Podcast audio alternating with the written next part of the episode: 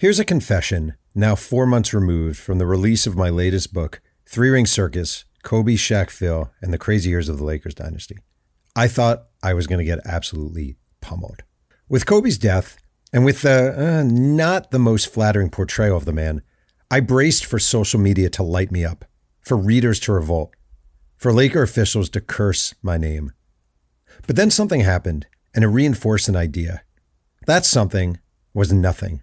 Almost no complaints, almost no anger. And what it reinforced for me as a journalist is that if you report your ass off and you write truthfully and with integrity, you're generally going to come out just fine.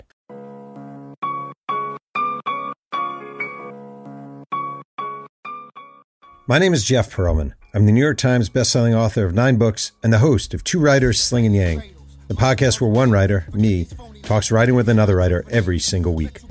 Today's episode stars Seth Davis, the managing editor of The Athletic College Basketball, college hoops reporter for CBS Sports, and my longtime friend and former Sports Illustrated colleague.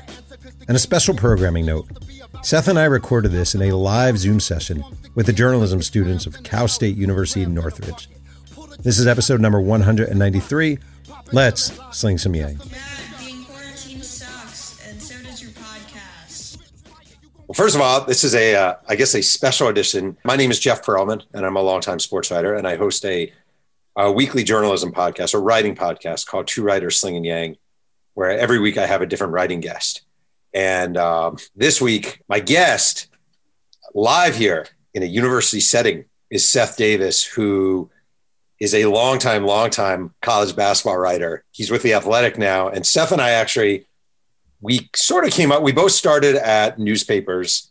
He came out of Duke in 1992. I came out of Delaware in 1994. Seth started at the New Haven Register. I started the Nashville Tennessean coming out of college. And then um, Seth got to Sports Illustrated in 1995. I got to Sports Illustrated in 1996. We both found ourselves working in a place called the bullpen. Actually, Seth, I'll, I'll start with this. We both started in the bullpen. For people here or people listening who don't know, because it's one of my favorite subjects, how would you describe the bullpen of Sports Illustrated in the mid 1990s?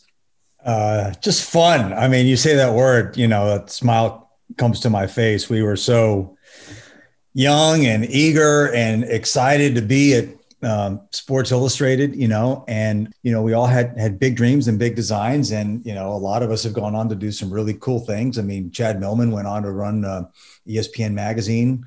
Um, comes to mind, and of course uh, what you've done, and Jon Wertheim and and Steve Cannella uh, shared an office with me uh, the very first day. I want to say, Jeff, July seventh, nineteen ninety five, and we shared an office for a couple years. Came to be great friends, of course. Came up together. Um, whenever July 7th would come around, I would always tweak him because he never remembered our anniversary. Oh, it's our anniversary and you forget. So we had that kind of relationship. And 22 years later, Jeff, Steve Cannella was the assistant managing editor of Sports Illustrated. He called me to tell me I was being laid off. Wait, is that true? Can you, can you imagine? Um, and when I got there, I got there a little bit before you did. Uh, Mark Mulvoy was the outgoing managing editor, and they were having a bake off between Bill Colson, who got the job, and Dan Okrent, uh, who is a footnote of history, is the guy who literally invented fantasy football. I've explained to my kids what rotisserie baseball was, but um, you know, it was a four day work week, Thursday, Friday, Sunday, Monday. And I distinctly remember Mark Mulvoy, like late on a Sunday night, hitting golf balls down the hallway. Like it was a, a long kind of rectangular hallway that went all around the building on the 18th and 19th floors. And Mulvoy was hitting golf balls down the hallway. So I'm like, I guess that's the kind of uh, the environment that he he fostered. He's a legendary guy. I didn't really get to know him because he was gone. But really, Jeff, I'm sure you can relate to this. Um, was the incredible education that we got fact checking and i try to explain this to people like you'd sit there uh, and the first thing you know so somebody uh, plops a, a story on your desk and says you know you got to fact check this the first thing you do is call the writer and you say where'd you get this? Where'd you get this? How'd you get this? And you sort of go retrace the writer's footsteps. And then you sit in these editor meetings as everybody goes over the stories. And so you really understand, you know, how an editor thinks and, you know, how a story gets better or maybe doesn't get better uh, as, as it goes through the system. So it was kind of a cool, um, cool way to come up. I mean, I was 25 when I started working there, and like I said, I had 22 great years at Sports Illustrated, and that those were very formative years for me because there's no way I was going to grad school. I was done with Duke, and I was done with school, and uh, that was it. I feel like for a lot of you guys here and a lot of people listening, it's hard to understand or fathom this sort of generational divide. So we, Seth and I, we're out of college a couple years. We get hired by Sports Illustrated. They say you're going to be a reporter, and what that meant was you're checking facts. You're sitting in an office, you're getting an article like this, and you have to go through it with a pen, word by word by word. Any fact you circle.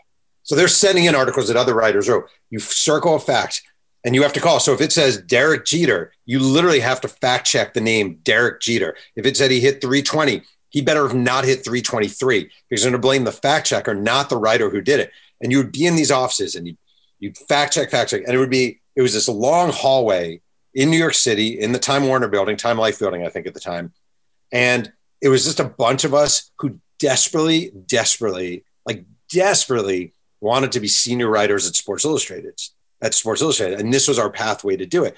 Do you remember, Seth, the fear, the absolute fear when when there was something wrong in a story you checked? Well, I mean, the thing is, we used to get challenge letters, right? So this, oh, yeah. I mean, literally like email. I guess email was kind of just starting up, but not really. We had like a, a, a intra intra office electronic communication called QuickTime. Do you remember mm-hmm. that? Were yeah. Um, and then how about the line at the Nexis machine? There was one, right? Oh there God. was one portal where you could get on Nexis and you'd have to sign up and then print out the articles. I mean, we're sounding like two very, very oh old uh, white That's guys. we are. Um, yeah, which we are. So yeah, I mean, I don't know like mortal fear, but I, I guess what you learned was if there was a fact that was wrong, then you were going to get a letter. You know, like you couldn't. It just wasn't an option because so unless you wanted to deal with getting a letter and having to write a, a response to that letter, um, then you better make sure your facts. And so, what a great habit to be able to develop. So that that's a great example of how fear is very useful. Uh, worry is very useful. Like, wait a minute, there's something wrong here. Um, frankly, I deal with that now at the Athletic. I know that if if I write like a picks column and I call Joe Smith a junior and he's a sophomore, some loving commenter is going to put that in the comment section on the story and correct it for all the world to see. So I have that fear um, when I submit a story. Um, I don't know. I, I, think a good thing about being in the bullpen is, you know, we everybody knew that everybody was good, you know. And uh, Grant Wahl, by the way, is another name that that um, was in that bullpen mm-hmm. and has gone on to amazing things in, in the world of soccer. So you had to really proactively pitch stories and come up with ideas and you know maneuver the politics of, of a big organization like sports illustrated and, and, and figure that out and you know have that have that ambition and follow through and complete the task. And um, and that's really doing the job of a story right? Even when you have a story assignment you have to be proactive. You have to get in touch with people. You have to really think you know how am i going to produce this this story so um, you you were definitely like i said you came a little bit later than i was there but you were definitely um, a, a, motivator for me and that I saw, you know, someone who worked hard and was ambitious and really was able to produce um, not only in great quality, but also in great quantity. I teach or I advise a student newspaper at Chapman. I always say to my students, it's the same thing I'd say to the students here right now. You can't control. So, so there are going to be students of people applying for jobs coming out of Syracuse, coming out of Northwestern, coming out of Missouri, these journalism powerhouses, right? They're going to be coming out of bigger journalism schools than you are. Some of these people are going to have internships at the New York Times or the Boston Globe or the Athletic, all these bright.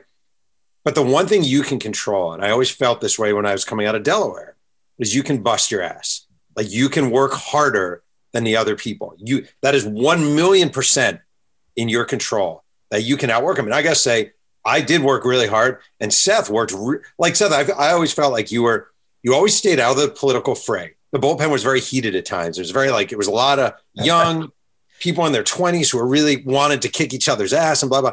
You worked really hard and you stayed out of the politics of the bullpen. Did you have a path or a plan to get from there to where you are here? First of all, part of what you're describing is just my innate um, personality. I'm a little bit introverted, more introverted than people would think. I, I like my solitude. Uh, I recently learned a, a, name for that is uh, transcendentalist. I'm a transcendentalist. I like, I you know, I, I like I like my solitude. Um, but I also, you know, as, as, you well know, I'm a big summer camp guy. I went to Camp Equinox, and when I moved to New York City, I had countless friends who were from camp, connected to camp. I mean, they're still my my, my best friends. You see over my, my shoulder this picture of the four of us. We call ourselves the board because um, so you know, I think a lot of times what happens is when people get a new job, they go into a new city. This happened to me when I, when I went to New Haven. Is you socialize with the people that you work with. So everyone's working together and like, hey, we're all going out tonight at such and such bar or whatever. And it's like, well, we kind of just spent all day together. So I'm not sort of overly anxious, but I also had this incredible social network in, in that regard. Um, you know, the college basketball thing was was natural for me in that obviously I went to Duke. So, you know, I had, you know, sort of deep, you know, knowledge and familiarity, and it started to build up my well of contacts. And then when I got to New Haven, I spent two and a half years there covering high school basketball. And one of the sports that I covered, excuse me, uh, covering all high school sports, but one of my focuses was uh, basketball. So I kind of got deeper into the recruiting world. And, you know, John, like John Calipari was at UMass and uh, I covered Marcus Camby high schools and, and got to know, you know, the UConn beat a little bit. Uh, interesting also, Adrian Wojnarowski at the time was uh, the UConn beat writer for the Waterbury Republican American. So Adrian was really one of my first um, friends in, in journalism in, in that regard. And the other thing, Jeff, which I know you, you picked up on at the time, was I really did know that I had not just the ambition, but, and I say this with all modesty, the, the real capacity to do television at a high level. It was a strategic decision of mine coming out of Duke, where I hosted a, a, a TV show at the TV station and always thought I wanted to be like Joe TV guy. And then got not really sidetracked, but made the strategic decision that I could probably do television at a higher level as a writer. I looked up and I saw Will McDonough, I saw Pete Axthelm, um, you know, doing this and thought, hey, that could be me um, without really anticipating just how well it would work out. So when CNN SI came along, which is, you know, for people who don't know, Time Warner merged with Turner. And so they created CNN SI, which was a precursor to ESPN News. It actually came out before ESPN News. News it was 24 hours of, uh, of sports coverage. And CNN at that time had a very significant sports presence. They had that nightly, remember that nightly sports show was kind of like their sure. Sports Center with with Nick Charles, uh, Fred Hickman. So when CNNSI came along, you know, part of the concept was, hey, we're going to take Sports Illustrated writers and put them on TV. Um, but the fact is, a lot of writers didn't want to be on TV and weren't necessarily well suited for it. And I and I did want to be on TV and, and thought I was well suited. So well before I was getting in the magazine consistently, I was doing CNNSI and then CNN actually, not CNNSI, Jeff, big CNN used to have a Saturday morning half hour show. This sounds incredible to say now called College Basketball Weekly, a 30 minute show on Saturday mornings, CNN devoted to college basketball. So I was on live CNN around the world. I mean, you could watch me in Pakistan talking about ACC basketball at the age of, you know, 27, 28, getting, getting my chops. So um, yeah, I, I, it got to a point on college basketball where you know if they had had like I mean Alex Wolff was a great writer in college basketball, but he wasn't kind of a nuts and bolts beat guy. So I saw I saw some real estate there that I could claim. And once I um, demonstrated to the editor, college basketball editor Greg Kelly, that I knew something and could help him do his job, I was getting more and more responsibilities there. And then when you combine that with the with the TV thing, really kind of establishing myself as a college basketball expert, um, kind of took off from there. So, did you never see yourself? Did you never envision yourself as becoming a sort of Gary Smith, Rick Reilly, Steve Rushin, long, sort of flowery prose, you know, blah blah blah blah blah? Like, was that not the path you ever sought? Oh, I, I, wanted that. I definitely wanted that. The problem was I wasn't nearly as good as they were. you know, it was like, I mean, you know what that's like. I mean, so, so Sports Illustrated has 30, 40 writers, but only what, five or six stories a week in the table of contents, right? You know, and it's like you're, you're teaming up against Tiger Woods every week. You know, I couldn't, I couldn't go there and I couldn't, you know, tell Greg, hey, I should write the final four story instead of Alex. You know, I should write the final four story instead of Grant and, and people probably don't re- remember Grant Wahl as a, he was a great, great college basketball writer yeah. um, before he went soccer full time. So, Um, in fact, and I had, I have to say, Jeff, and I'm sure you can relate to this too. I had a lot of sort of painful experiences trying to be those guys and just getting smacked down. I mean, they certainly didn't care about your feelings. And I had the experience of I, I, went to Marquette and did a story on Dwyane Wade when no one knew who the heck the guy was. I'm like, oh my God, this guy's amazing. He's got a cool story. He had a kid. I sat in his apartment with with him and his uh, who uh, I think he was married at the time uh, his first wife Siohvaughn and their kid, and he was just like this soft-spoken. And I knew Tom Crean pretty well, and I wrote the story, and they didn't run it. I guess it wasn't good enough. That was painful, but I, I you know, I, and that's kind of you know the book thing kind of evolved for me to try to develop my long form. So that that that's a skill that takes probably the longest to develop. But in the meantime, I was in survival mode. Like, okay, I, I can't write a five thousand word bonus, but give me the inside college basketball column and, and let me stick around for another week. I feel like it's almost like we're from another planet. Like I see these young faces here, and it's almost like it's hard to explain. All right, so I just want to put this in perspective. Yes, we're there at Sports Illustrated. It's a magazine that is print, and it, the only priority is print. Putting out this print magazine, okay?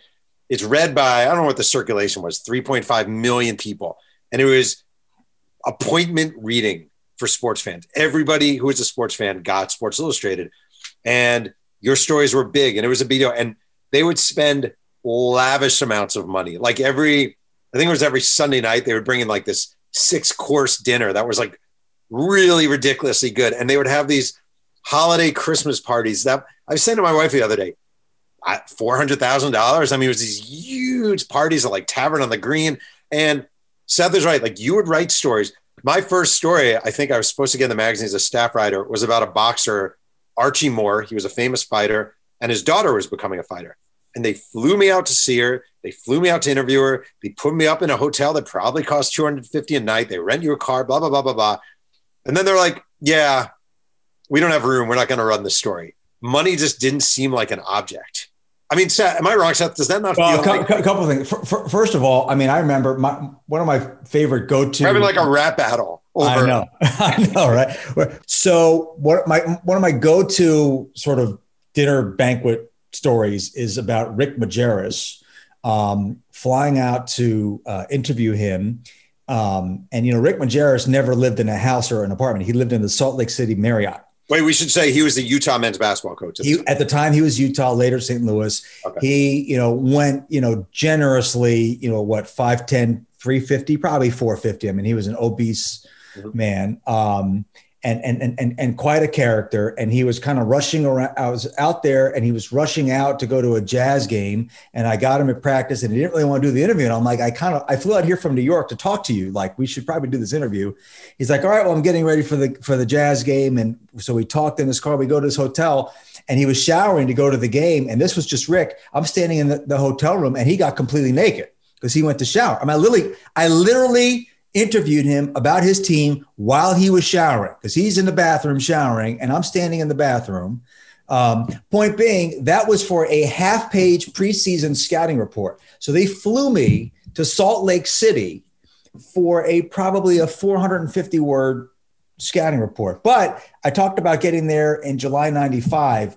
December before that, you know about the big Orlando trip? Did you, you ever hear about I wasn't that? There for it you weren't there, but you heard about it. They yeah. flew the whole magazine, writers, photographers, secretaries, assistants, everybody flew them to Orlando for like a long four day weekend. Everybody got shit faced. They had like one company meeting with a with a presentation so they could write it off, and they just partied for four days. And so that's how they, you know, it's sad what's happened to it, but but I we were definitely there at I think peak Sports Illustrated, I guess maybe the beginning of the end. Hopefully, wasn't tied to the fact that we were there um, at the time. And I always thought you left there too early, by the way, but that's another conversation. Wait, I just want to say, Seth, yeah. I will take your Rick Majerus story and I will up you by saying two things. Number one, I once interviewed Seattle Mariners uh, manager Lou Piniella while he was standing at a urinal peeing, eating a hoagie, and smoking a cigarette all at the same time while talking to me. We're missing a hand, but go ahead. Dude, cigarette, hoagie in one hand. Number two, I'm not going to ask where your hands were, but yeah, ahead. no, no. I interviewed um, legendary comedian Rodney Dangerfield when I was oh. in Newsday, and he was in a robe, but the robe was wide open, smoking out of a bong while I was interviewing Rodney Dangerfield. Smoking weed. Wow. Did you inhale? I did not. He was oh. miserable. He was at the end of his life. Why were you interviewing Rodney Dangerfield? Because he um he had just had a book come out and he was in New York and they were trying to do press for this the book. was new when you were at Newsday. Yeah, when I was in Newsday. Okay, so you were yeah. not just doing sports yeah. at that time. Um, legendary. And I always say, like, in fact, I'll ask you for your best story. Like the the thing about this profession, Jack McCallum, one of our former colleagues, Jack McCallum, was a great writer, and I've used this line a million times. He said to me when I was one day in the office, he said, "You're not going to be the richest person from your graduating senior class, but when you go back to reunions, you're always going to have the best stories." Yeah. And I really think like interviewing Rick Majerus, interviewing Rodney Dangerfield, you know, Lou Piniella, the stories you accumulate in this profession yeah. are bonkers. There's a line, I'm sure you've seen the movie Almost Famous, right? Can you, can you, re, can you recite it where, you know, um, where Lester Bangs is talking to the kid and he says about being a rock critic and he says, well, you'll never get paid a lot, but you'll get free records from the record company. Like if you love music, what's better than free records from all the yeah. record companies? So that's that's why you get into it, and then hopefully, you know, for a best-selling author like yourself, the money just starts flowing. Oh yeah, I'll put you on the spot here. What is your money? Like I have obviously John Rocker, which I won't tell here, but right, you know, as my money story, my money experience. That one story I can tell parties for the next sixty years, and it holds up. What's your money story from your career? Well, the, the, the the Rick Majerus is a good icebreaker when I'm doing when I'm doing these talks. Another one is John Daly. You know, I covered uh, quite a bit of golf, which was an interesting pathway because you you know be exhausted from covering the tournament and go. This is I'm not look asking for sympathy. You go right from the Final Four to the Masters, mm-hmm. um, and then you go off and, and and a couple of events, and it's it's, it's a very it's, it's kind of a grind because you know, basketball game lasts two hours and a, and a golf tournament lasts four days. But wait, no one here, no one here is going to feel bad for you that you had to cover the final four and then go to the Masters. And then go to the Masters. I know, I know. And you know what? And I, I know you're not. Are you are you a golfer or no? You've no. you picked the, even living in California. Um, the the at the Masters, I'm pretty sure they still do this, Jeff. They have a, a media lottery where if you get picked in the lottery, you get to play the course that Monday. And I know it used to be they may have amended this, but it used to be once you got picked, you could never go back in the lottery again. I was a once in a lifetime. And my very first year covering the Masters, I got picked to play. So I have played wow. Augusta Nationals. That's a pretty good story. What'd you shoot? Uh, I shot 88. In fact, I have I can tell you every every pretty much every shot, and I have the the, the scorecard buried in one of my uh, desk drawers here. I got to know John Daly pretty well. You know, the, the the the PGA Tour. I have to say, golfers are not like real interesting um, and because they're all basically individual CEOs, and you're always kind of waiting on the 18th green to you know hope hope he didn't bogey the 18th, so he doesn't blow you off. So you know, I, there were a lot of things about, but John Daly was the opposite. Like John, and, and these were boring people; they had nothing to hide. They just didn't like talking. Whereas John Daly had a ton of things to hide, and so and but he just opens it up for all the world to see. So I I um, covered him for the first time I covered him for a tournament was in Memphis and I ended up, you know, I, I approached him at the, at the driving range. I went to Sawyer, and he's like, "Yeah, yeah, meet me." He was staying at this casino across the the line in, in Mississippi, and I went there and I watched him playing high stakes um, uh, slot machines. We're a couple of hundred, so we're kind of talking, and he goes on this roll. Like it lights up. He looks at me, and he goes, "That's ten grand right there."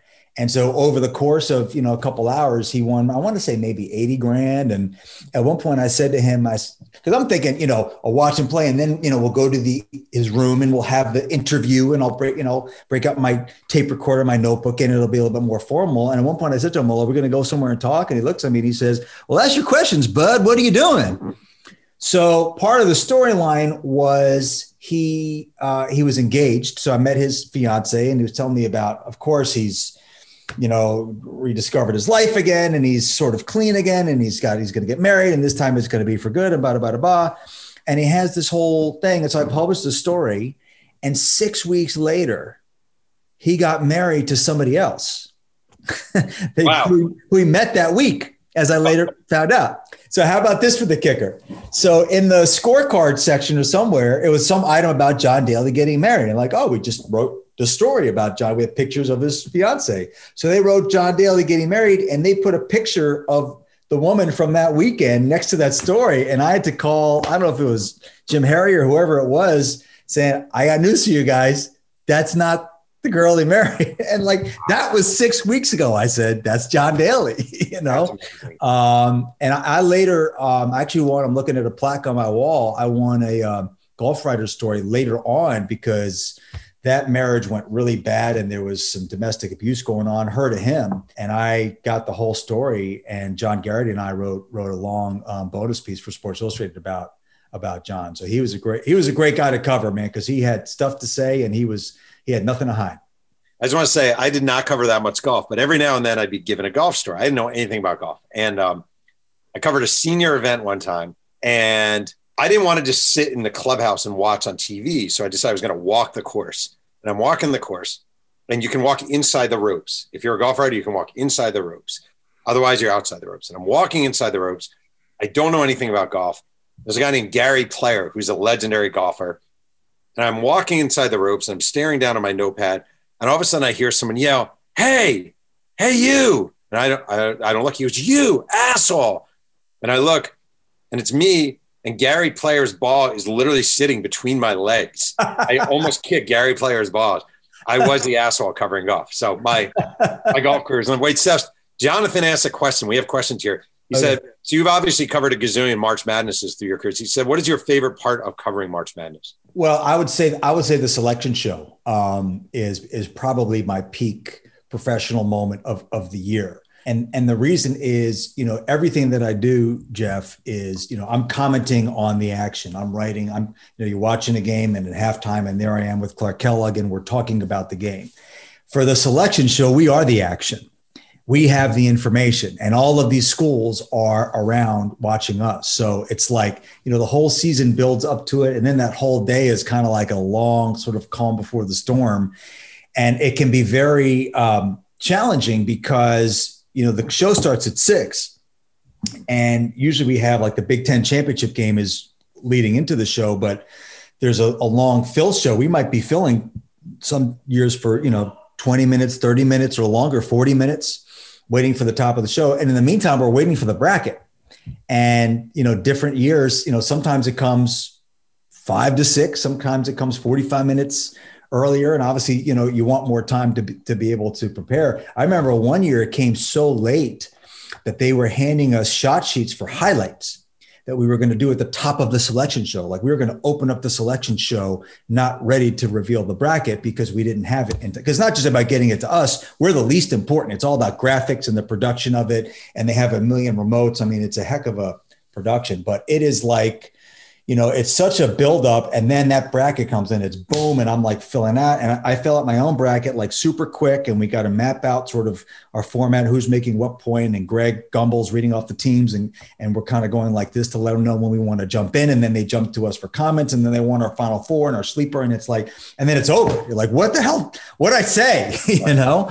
Um, and then you know th- those first two days the thursday and friday um, which i'm in the, the atlanta studios i mean those are like super long days. I mean it starts with like an 8 a.m production meeting and then we'll have an hour long pregame and then the game start at noon and they're coming at you fast and furious. We're never quite sure when we're going to be on. I'm never quite now that we're on four networks when we're on i'm never positive like what network like sometimes i'll turn to the hosts and they like the Turner guys like this. I'll turn to the host and say, by the way, what, what network are we on right now? And we're like, I don't know. Are we on True? Are we on TBS? Um, and then it ends up with a, with a late night highlight show. And then you do the whole thing back the next day. Once I'm through those first two days, I'm kind of home free. So it's, you know, people ask me like, how do you prepare? You know, it's not like I'm jamming in homework on these teams. I mean, I'm immersed in college basketball all year and I'm surrounded by, a team of researchers. I have my packets, I have my notes. I can ask any question. They're feeding me. Like getting information is the least of the challenges at that point. I'm much more focused on getting my sleep, getting my exercise, meditating, you know, staying healthy, not getting sick. Um, so it's it's quite a physical grind. And then, you know, the final four is obviously very exciting. Um, you know, to go on at halftime the last few years, it's, it's been just you know me and Greg Gumbel, who's just really truly one of my best friends. Uh, at halftime Monday night of the national championship game, biggest game of the year in the arena, ninety thousand people around you, live TV. It's pretty. Uh, it's it's it's as fun and as exciting and as as energizing as you might think. When we were coming up, I hate to sound like old man grandpa all the time, but when okay. we were like when you were coming out of Duke, guys like Christian Laettner and Bobby Hurley, and then Grant Hill, and they were going to stay for at least three years, generally four years. And I, I was just reading the other day an article about Pearl Washington at Syracuse and Patrick Ewing at Georgetown, and you you came to know these players and know who they were, and you got to see their development because they were there one, two, three, oftentimes four years, and then they would come out. I wonder if it is in the course of your career, the number of quality high level players who just come out immediately has it changed your relationship with the game and the way you cover and sort of think and maybe even enjoy the game?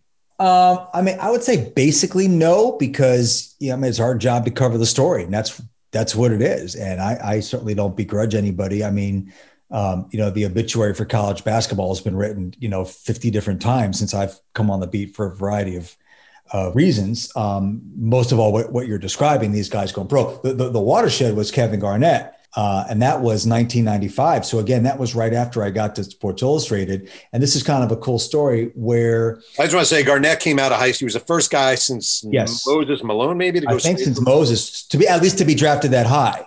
He went straight from high school to the NBA. Yeah, good academy in Chicago, and and he was fifth in the draft. And I remember he was on the cover of SI right before the draft. I was like, well, I, you know, because you'd heard that you know this guy's going pro out of high school, and of course back then you were allowed to.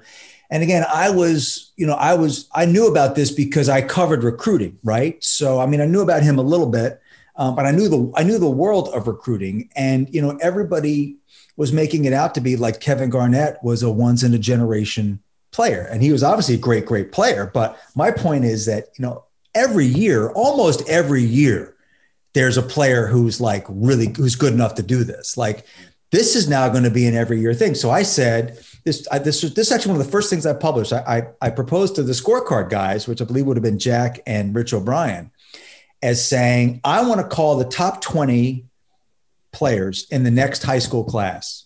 And I want to ask all of them are because of Kevin Garnett, are you thinking of I want to take a poll because I want to demonstrate that because of this, they're all going to now want to do this. And one of those players was Kobe Bryant.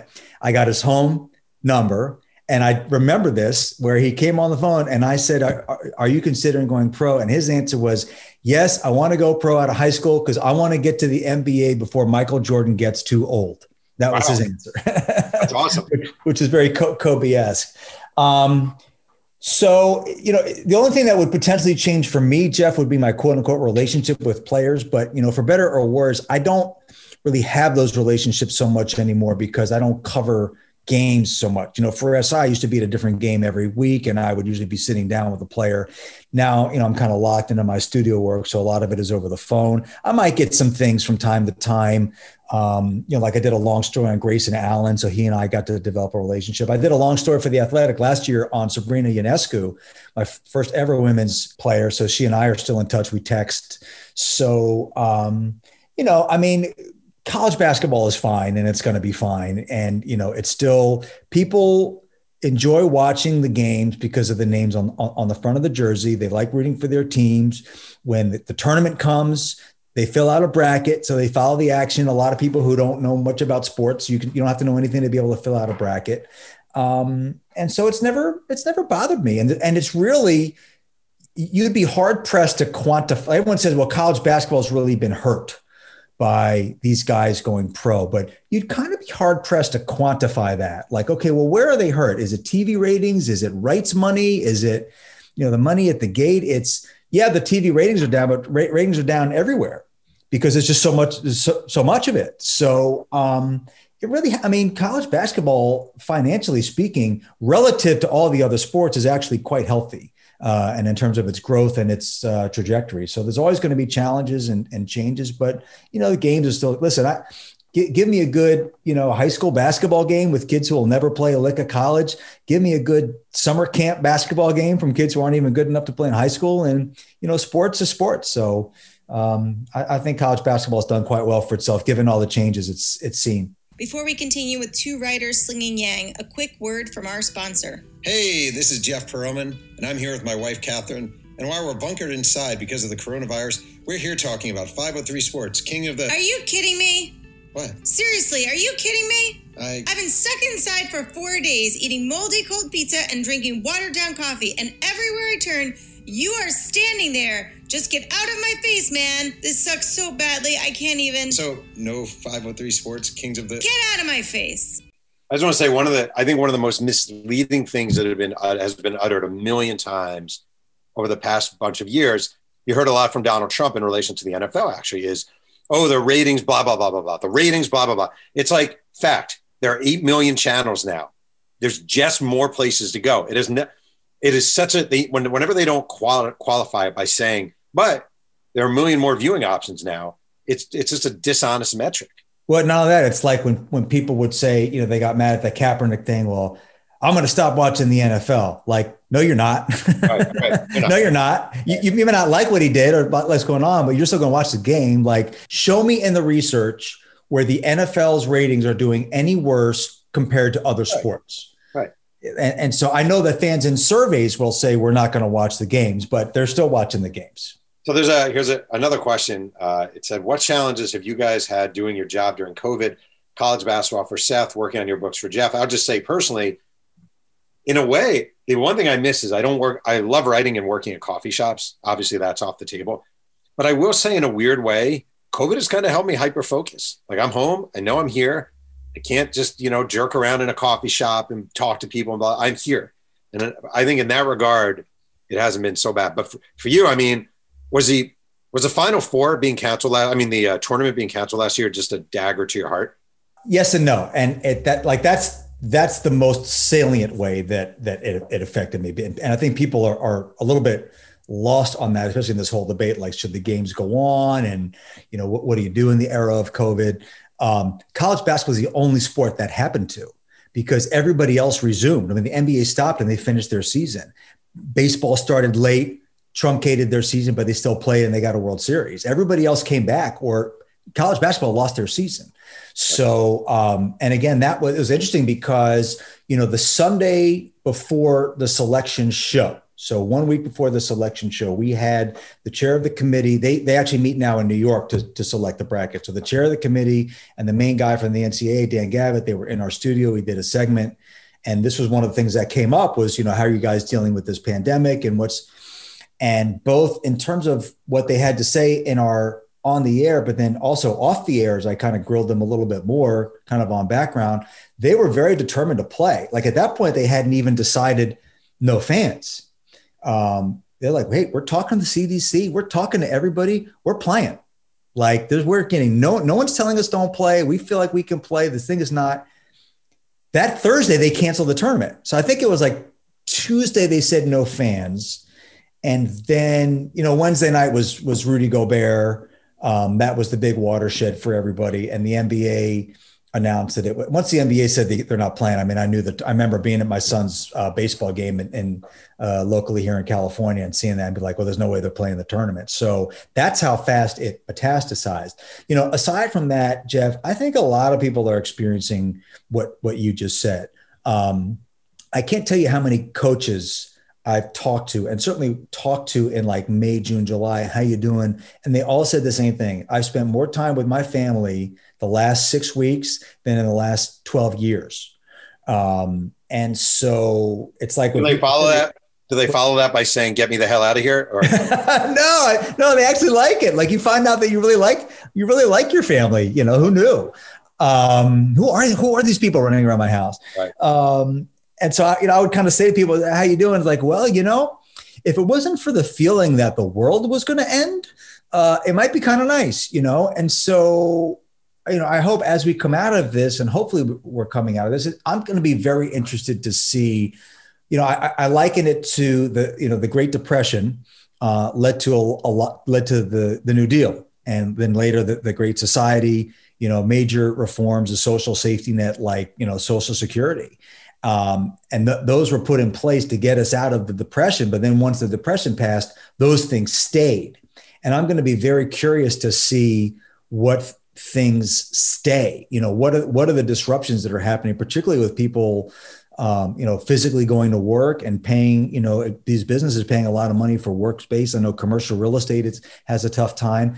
Um, education has been disrupted. You know, can can we get to a point where education becomes more accessible to people and not quite so expensive if we can um, do it, you know, online and, and, and over Zoom. So, um, you know, I'm, I, can't say enough how fortunate I feel to, to, work for the Athletic. Which, although we've had our challenges, I think um, the Athletic, uh, the, the, the, business model and the vision uh, of an all subscriber media company has very much been validated. To you know, certainly if it was ad supported, like a lot of places, it wouldn't uh, may, might not have survived or taken more of a hit. I mean, the Athletic is doing very well, all things considered. It's an incredible culture. It's an incredible place to work.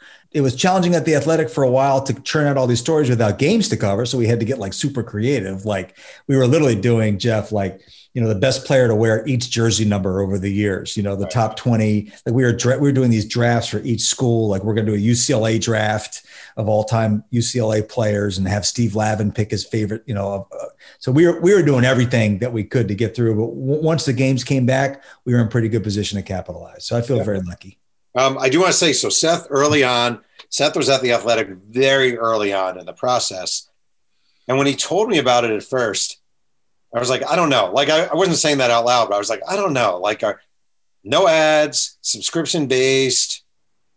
I don't know. And I got to say, the thing's freaking done really, really well and has been a real savior for an industry that's struggled mightily. And the number of people I know who say to me, Do you know if the athletic is hiring? Do you know if the athletic is hiring?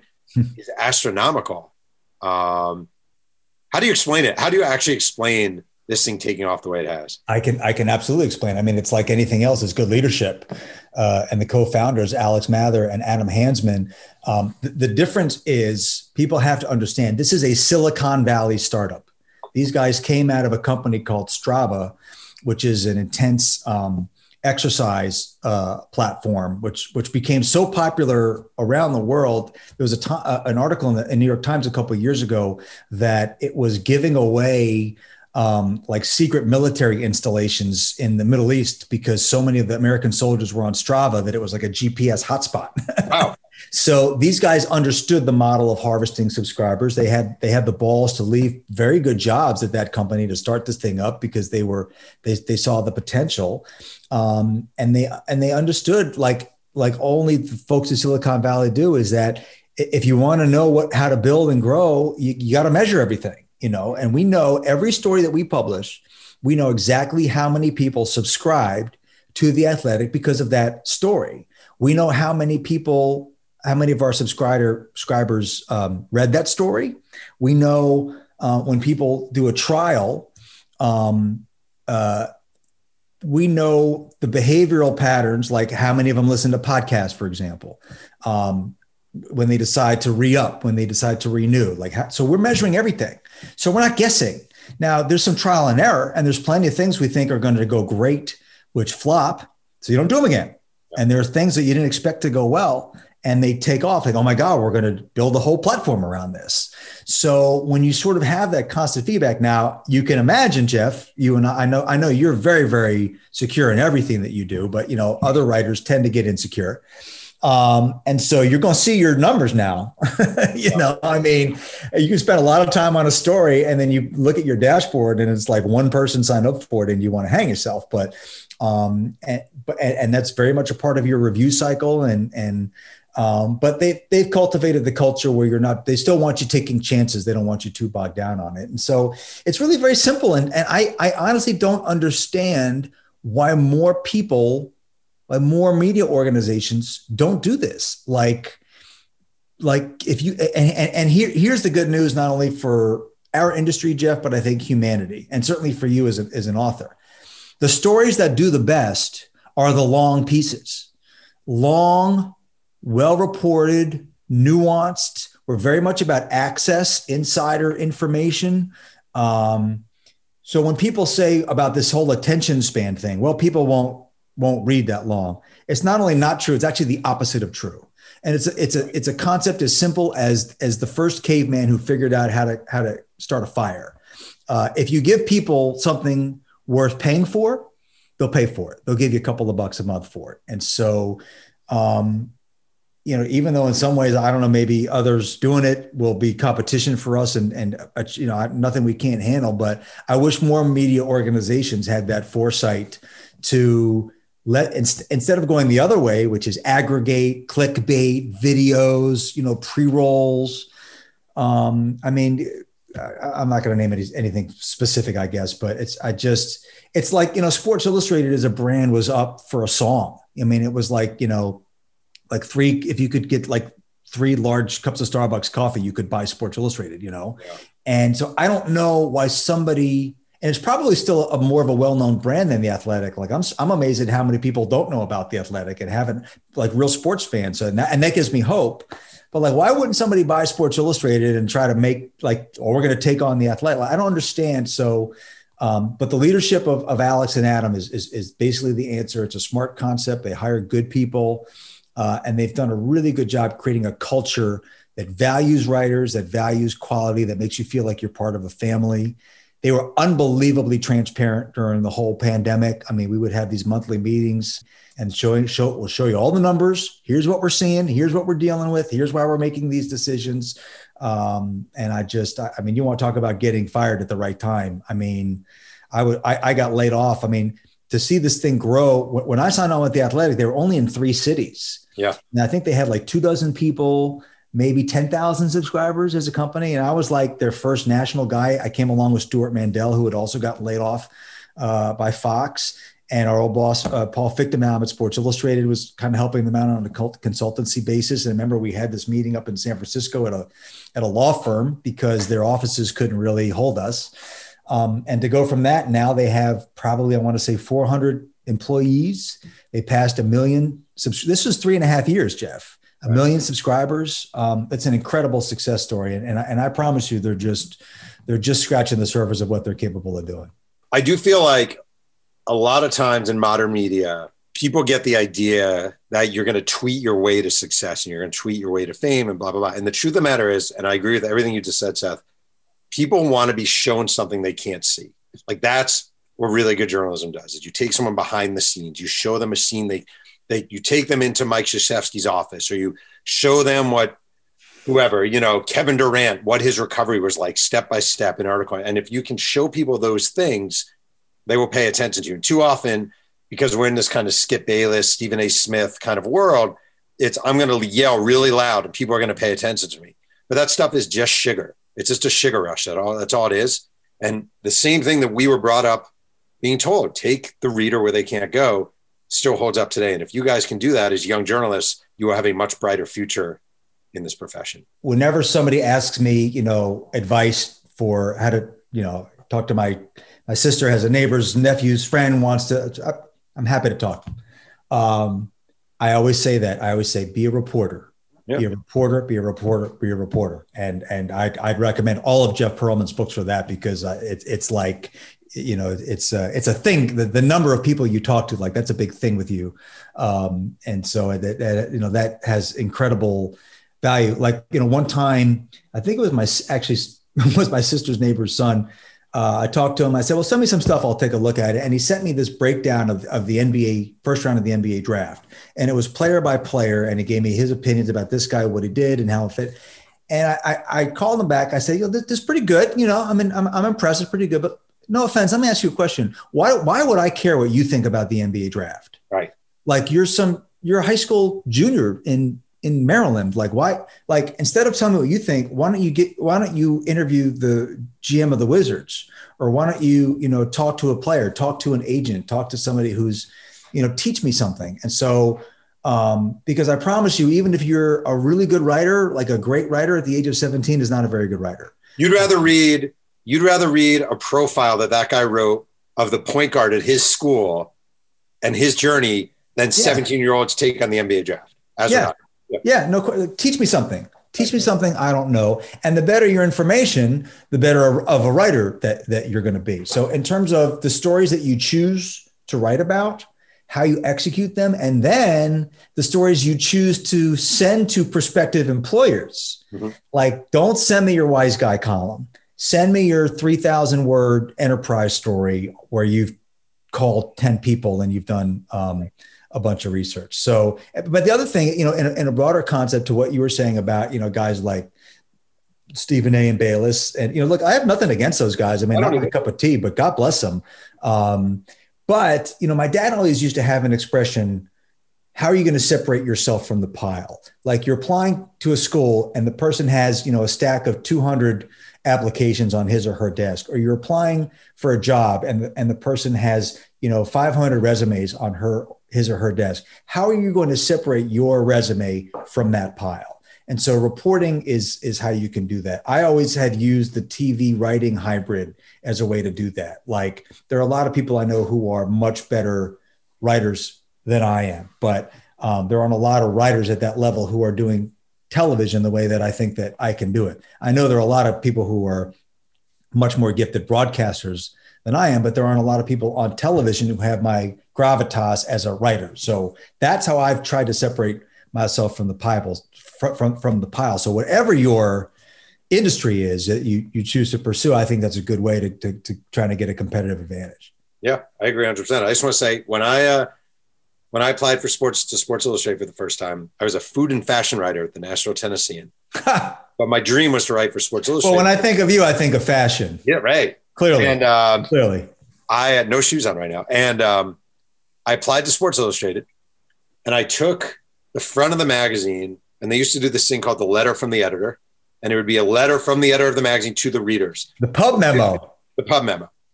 And I took that format, laid it out exactly as it was, and wrote a letter from the editor of Sports Illustrated 20 years down the road saying, when we first got a letter from Jeff Pearlman back in 1996, we had no idea who he was. A food and fashion writer. Who the heck is this guy? That was the letter I wrote them, and it looked exactly like a page from SI. And I got a call a couple weeks later saying, "We all loved your letter. Um, can you pitch us some ideas and do a?" So you sent that to SI. I sent it to SI, and I got a call from Stefanie saying, "We love the letter." Blah blah blah, and um, they asked me to pitch some stories. I pitched the stories. The one story that they assigned me was when I was again making yourself look different. When I was a junior at Delaware, I applied early for the NBA draft. I didn't yeah. play college basketball, but I applied early for the NBA draft. I think I heard that story. Yeah. I pitched him that, and that was my first story for Sports Illustrated. So, like, how's some guy who's a food and fashion writer out of some mediocre journalism program in the state of Delaware?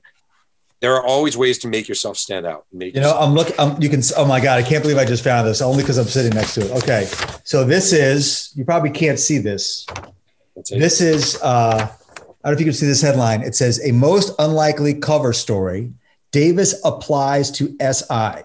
Okay. So I was at the New Haven Register and I typed this up in the register system and I printed it out. Back then there was a composing room where the where the pages would come out and people would cut them and, and paste them onto the sheet, which became the day's paper. It was by Cove R. Letter and uh, was is a byline on it. And it starts off against all reason, defying all logic, challenging all odds. Sports writer Seth Davis has applied to Sports Illustrated for a reporter's position, and and and only because Ashley McGeachy, now Ashley Fox, yep. somehow I had a mutual friend. I called her for advice. I wanted to apply, and she said to me, "Take a chance with your cover letter." And the other thing she said, the person that I was writing to, Stefanie Krasnow, uh, spell her name right because she spells it S T E F a N I E. And I had a quote from Steph in here saying, one of the things saying, I haven't seen chutzpah like this since my days reading the Daily Pennsylvanian. So I'm letting her know that I know she went to Penn. So that was, and that was a big risk now that I look back on it, because that's the kind that of. That was your cover letter.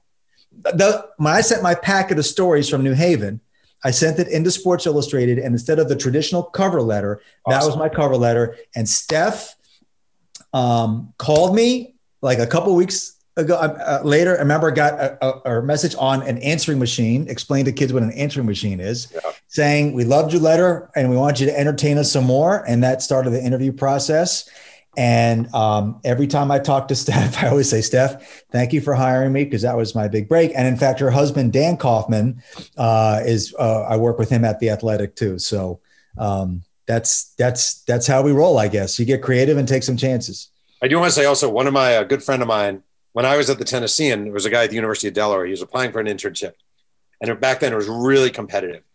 And his cover letter was the editor was Catherine Mayhew. He wrote, Dear Mrs. Mayhew, I am not a good dancer. I cannot dance. I can't sing. I can't recite all the lines to Bohemian Rhapsody. I can't, and there was like a hundred things he can't do. And he wrote, but I really love journalism. And she's like, I love this letter so much. I'm hiring this person. You will, every now and then, writing a snazzy cover letter, the person reading it will be like, to hell with this and throw it away.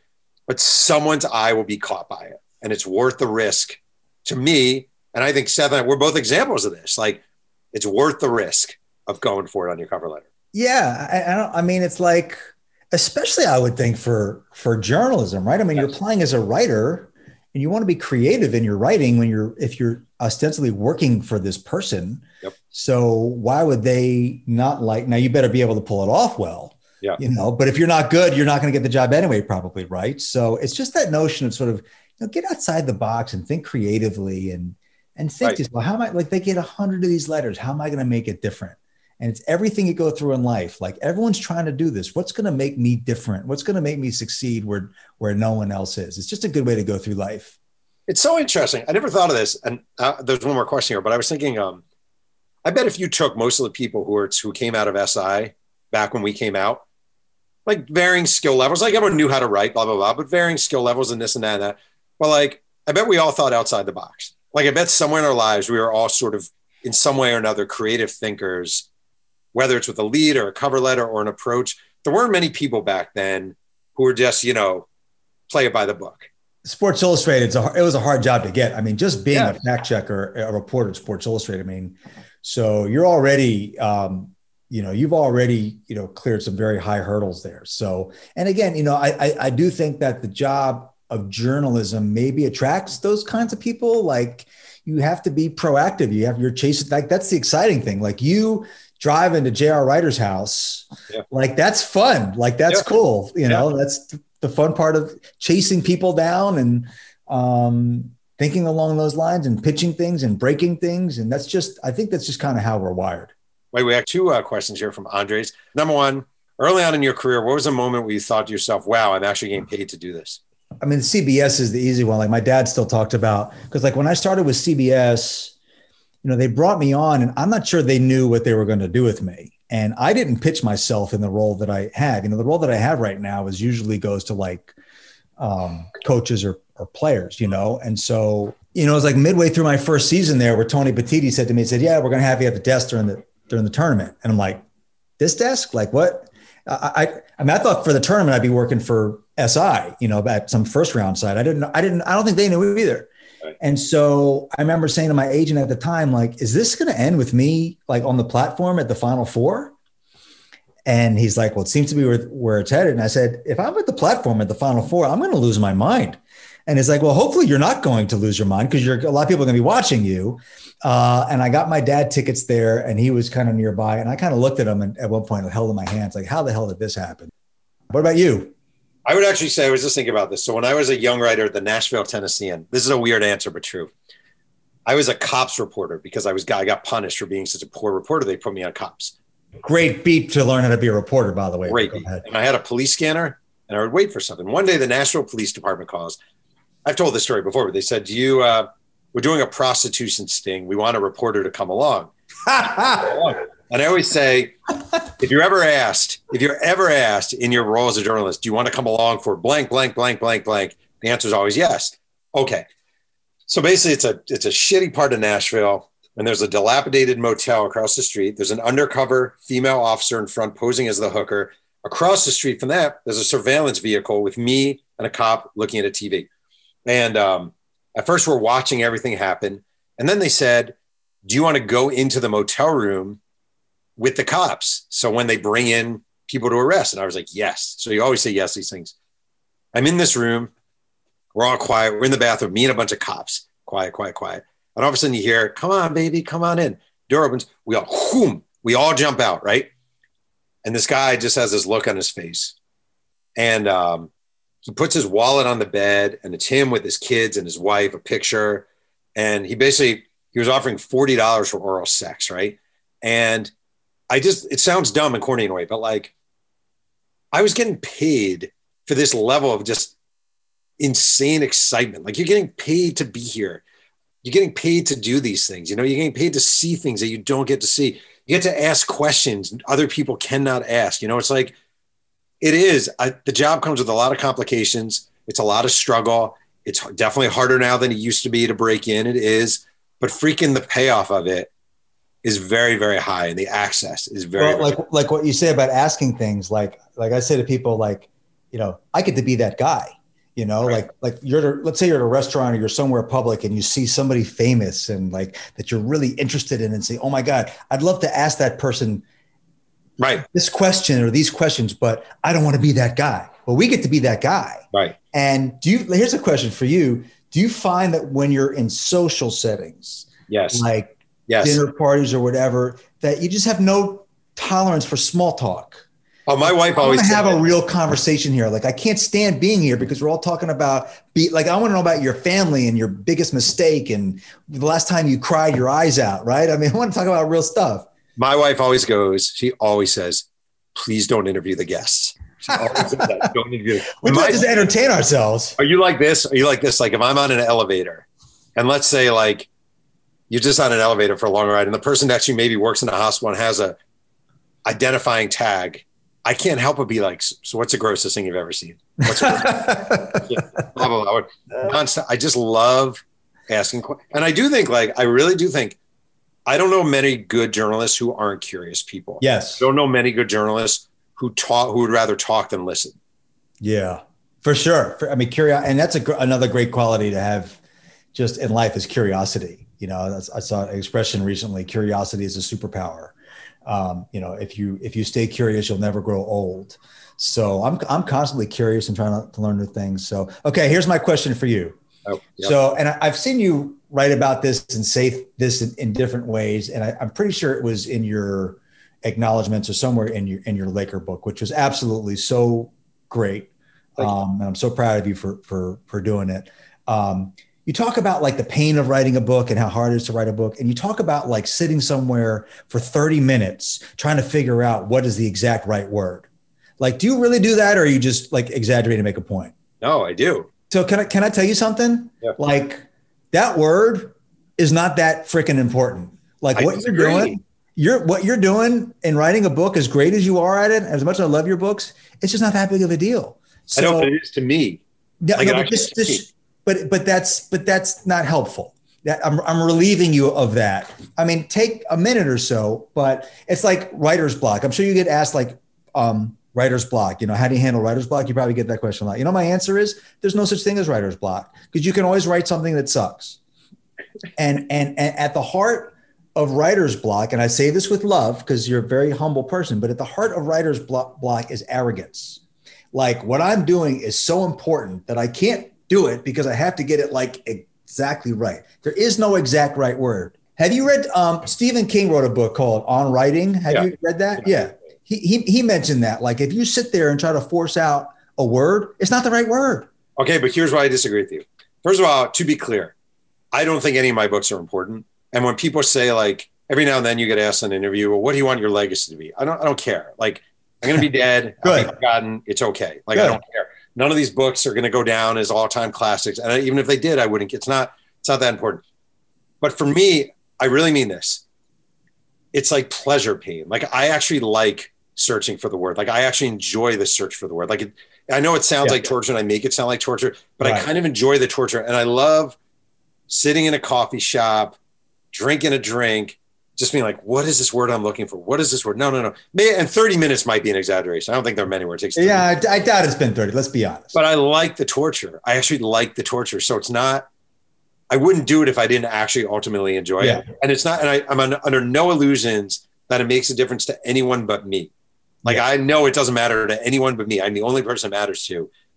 But for me, it's something I kind of get into. That's all it is. Yeah. Well, it's like, you know, look, life is life is a balance. And so you have to apply that pressure Mhm. and you have, there has to be, if it doesn't hurt, it's not, it's not right. Right. So I, I, I get that, but I- I'm just trying to reel, reel you back in a little bit here. That, I appreciate like, talk about one word. Like it's one thing to say, like, I, you know, I need to get this interview or I need to interview X number of people to, to make, to know that I have this thing, you know, right. Or I get it. if, if, if it's 30 minutes to choose a word, it's not the right word.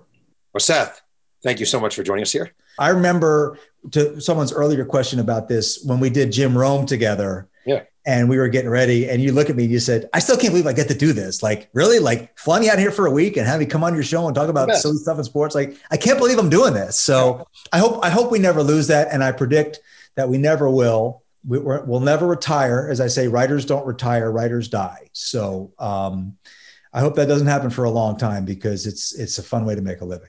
I want to thank today's guest, Seth Davis, for joining me on Two Writers Slinging Yang. You can follow Seth on Twitter at Seth Davis Hoops and read his work at The Athletic. If you have a chance and enjoy Two Writers Slinging Yang, please consider going to the vehicle of your choice and giving the show a nice review. I make literally zero dollars and zero cents for doing this. It's all about word of mouth. Music is by the terrific MC White Owl. Thanks again for joining me, and remember, keep writing.